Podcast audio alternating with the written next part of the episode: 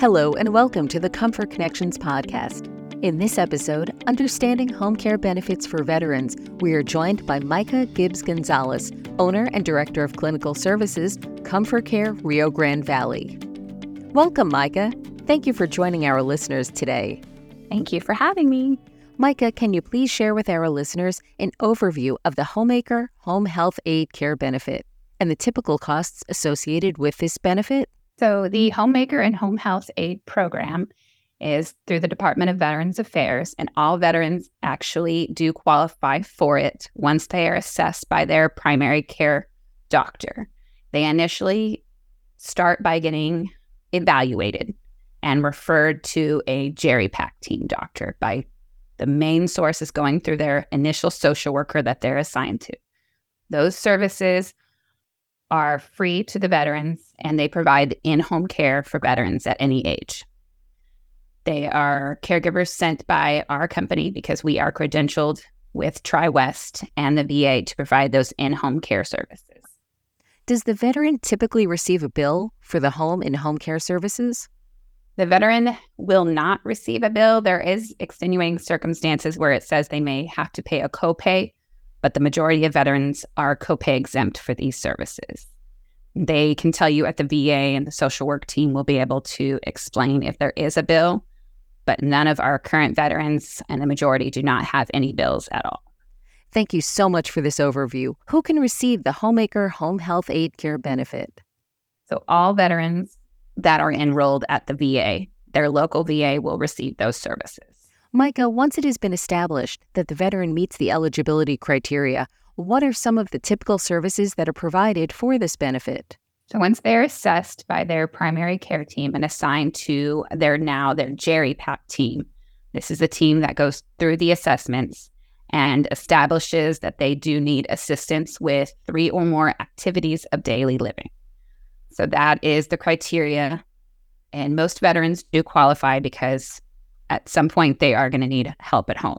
The goal of these services is to prevent them from going to a nursing home or prevent them from having to be admitted to a skilled nursing facility, that type of thing. So we generally assist with help with meal preparation, bathing assistance, medication reminders, um, transportation and grocery services are some of the most useful services for our veterans.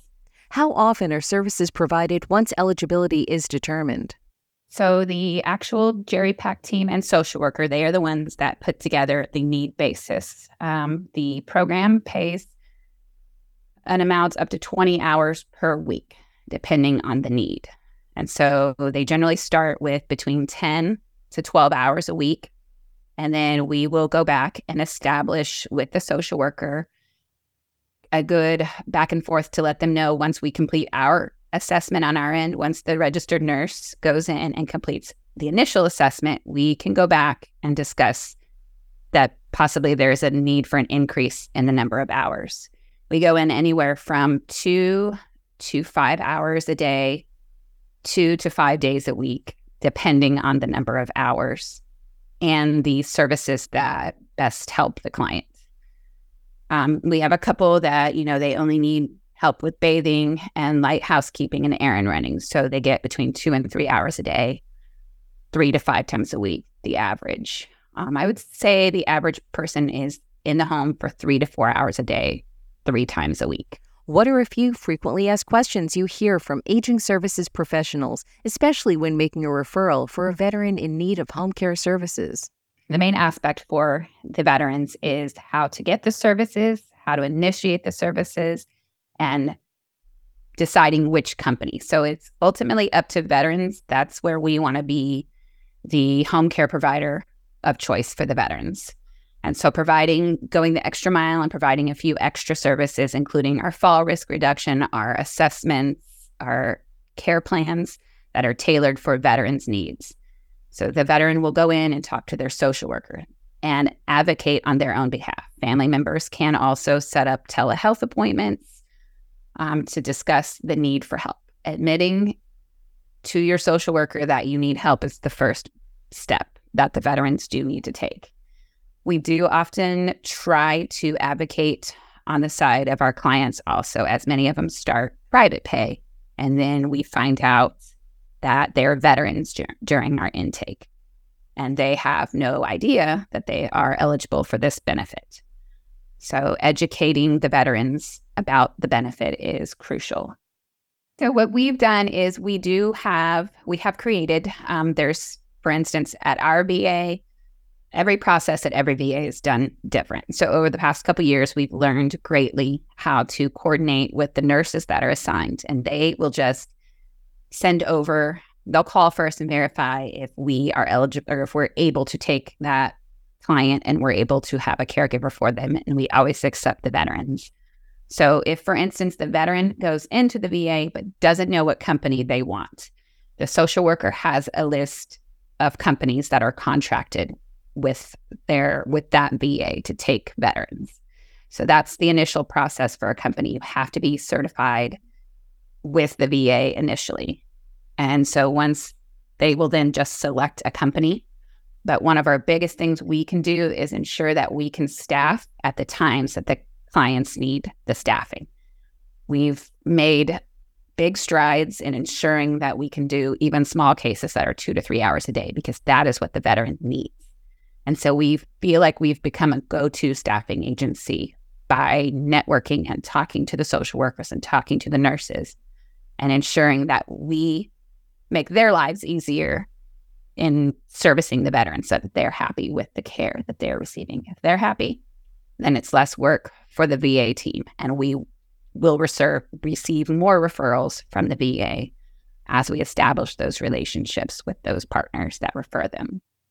The veterans also go in a lot of times to their veteran service offices that are located in each county and talk with them because they those veteran service officers assist them with filling out paperwork as far as aid and attendance and also looking for this benefit. So we've developed a good relationship with the three counties that we serve in order for them to receive referrals. And oftentimes the veterans will call us themselves. Um, and we will explain to them the process.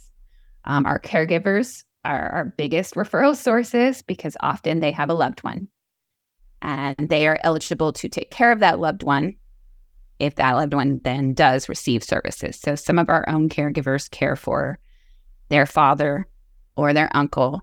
And then that's just basically the two main referral sources are the veterans themselves um, the social workers and nurses at the VA, and then the caregivers. Can you clarify? If a veteran is being discharged from a hospital or skilled nursing facility to home, is the referral process still the same? Process would be the same.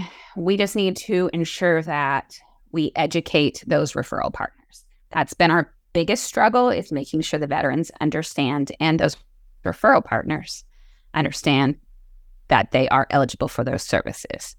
We have reached out and we continue to reach out to home health agencies, hospice agencies and long term care facilities to ensure that their discharge planners know to ask if they are veterans.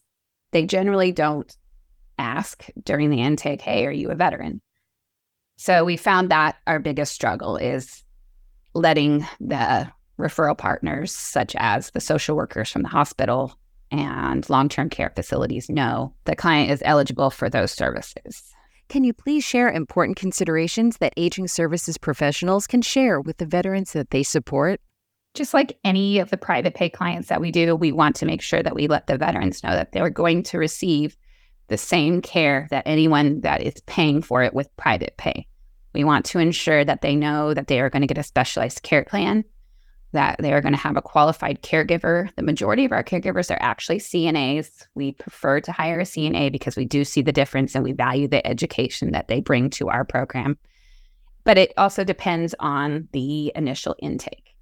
And so a lot of there's some of our veterans that really don't need the more the CNA type. They just need more companionship. And so, you know, it kind of depends if they want an older individual. A lot of times they're not a CNA, but they've had a lot of experience meal preparation is a big one. So, matching them with the correct caregiver is always one of the first questions that I discuss with them. That's why we're there. We want to make sure we provide the caregiver that matches your needs the best. Mm. that we obtain through our initial intake. So it's a very important part. And make sure that they get the care and let them know they need to have the care at the time that they need it. We've received referrals in the past from where they've been with another agency, and the main number one complaint is the caregiver did not show up. And that is always going to be important to our veterans. They've served our country and they need a caregiver to show up at the time that they need it. And that's that's the main thing we point out and that's why we want to be their main referral source. We will be there at the time you need. Home health agencies often struggle because they don't do just home care. They do skilled services. So that's one of the biggest things we have on our side is knowing that we are just home care. So we're able to come from 8 to 11. We're able to send a skilled qualified CNA or a very qualified um, home health aide to the home to do exactly what the veteran needs help with. Micah, please share any additional best practice considerations to help ensure a seamless care transition. The biggest consideration we want is understanding that we need to start care pretty quickly. They often do not have time. They will be discharged and it is not set in, there's no care plan set in place. Discharge planners do not often discharge the veterans home with the services they need. They might be still pending home health services also. And so they'll be sitting at home for a week. So even if the referral is sent to us, we need to make sure we are able to start care that very week because they are home and they are waiting for those services.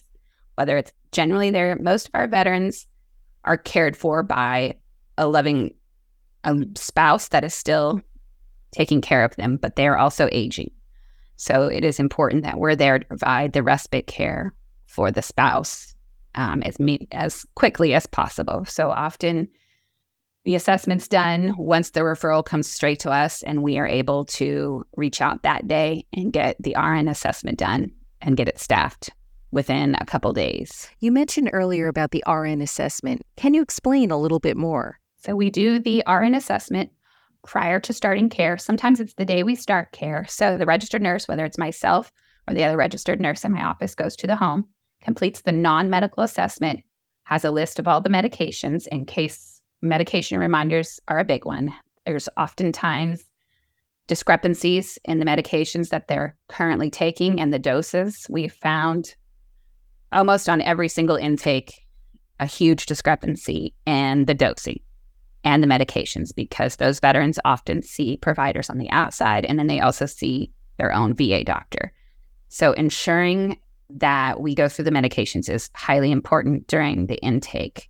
And then we can go back and talk to the social worker and the nurse at the VA, making sure that the veterans detail what we what our caregivers will be dur- doing during the time that they are there. That's the main portion of it. Um, and then every 180 days, we go back and do a reassessment. And that is also pertains, there's a supervisory visit so that the nurse can observe the staff member that's caring for the veteran.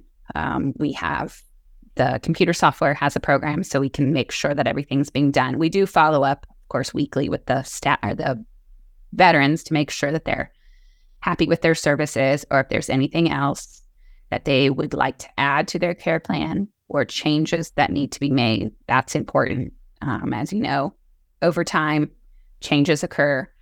Um, we, so if they're, so every 180 days is a mandatory reassessment. But let's say if the veteran falls or goes to the hospital we then do a reassessment upon discharge. So when they return home, the nurse does go out. It's usually the day of or the very next day, just to make sure there's no changes to medications. Um, if it's due to a fall, we want to make sure we can advocate for them if there does need to be an increase in hours. We will reach out to the social worker and discuss, and the provider send a message and let them know hey, this is the situation. We are often more boots on the ground and than the actual social work team. So they appreciate the follow up. Um, they are not there as much as our caregivers are. And so it does help them. It really sounds like this is a collaborative environment and that you're working together to provide the best care possible for that veteran, correct? That's correct. We are trying. It is a slow process, uh, but we've definitely ramped up and definitely created a much better working relationship with our social workers and registered nurses as time has gone on. Please share any resources for aging services professionals to support care transitions specifically for veterans. Definitely. So the VA has developed a really extensive website that does provide all of the information about their geriatric and extended care programs. Um, there's not just, this is actually one of the benefits that is called the Office of Community Care. So we are a community care provider for the VA. And there are also, the veterans also have choices for even their primary care doctor or specialty doctor. So these websites that are available that we can add on go over the entire home maker and home health aide program. It has a click through screen that shows you what it is, if they're eligible for it, and what services, and then how to decide what program is best for them. There are several other programs on the system or in the pro in the um, geriatric and extended care system that and making sure that they decide which program is best for them. They do have a couple other eligible programs where the caregiver lives in house and it's a family member. That would generally not be the referral would only come to us for another portion of ours, which is called respite care. So they do actually have two programs. One's respite, which is relief for the caregiver. And then there can also be another program where the caregiver is a family member that lives at home. And we are then providing the relief if that caregiver needs to take a break or go out of town. So those there's a lot of programs and a lot of information on the VA website, the geriatric and extended care, as far as finding the best community care providers. Um, they also have an option to reach out to their local veteran service officers. Each county has a team dedicated to help guiding veterans um, to receive benefits and what they're eligible for. Listeners, we will have these links on comfortconnections.com that Micah mentioned. Thank you, Micah, for joining us today and sharing your insights with our listeners. Visit comfortconnections.com to download complimentary resources, view our show notes, and access the episodes. Don't forget to subscribe to our podcast on your favorite app. Thank you for listening and helping older adults live the best life possible.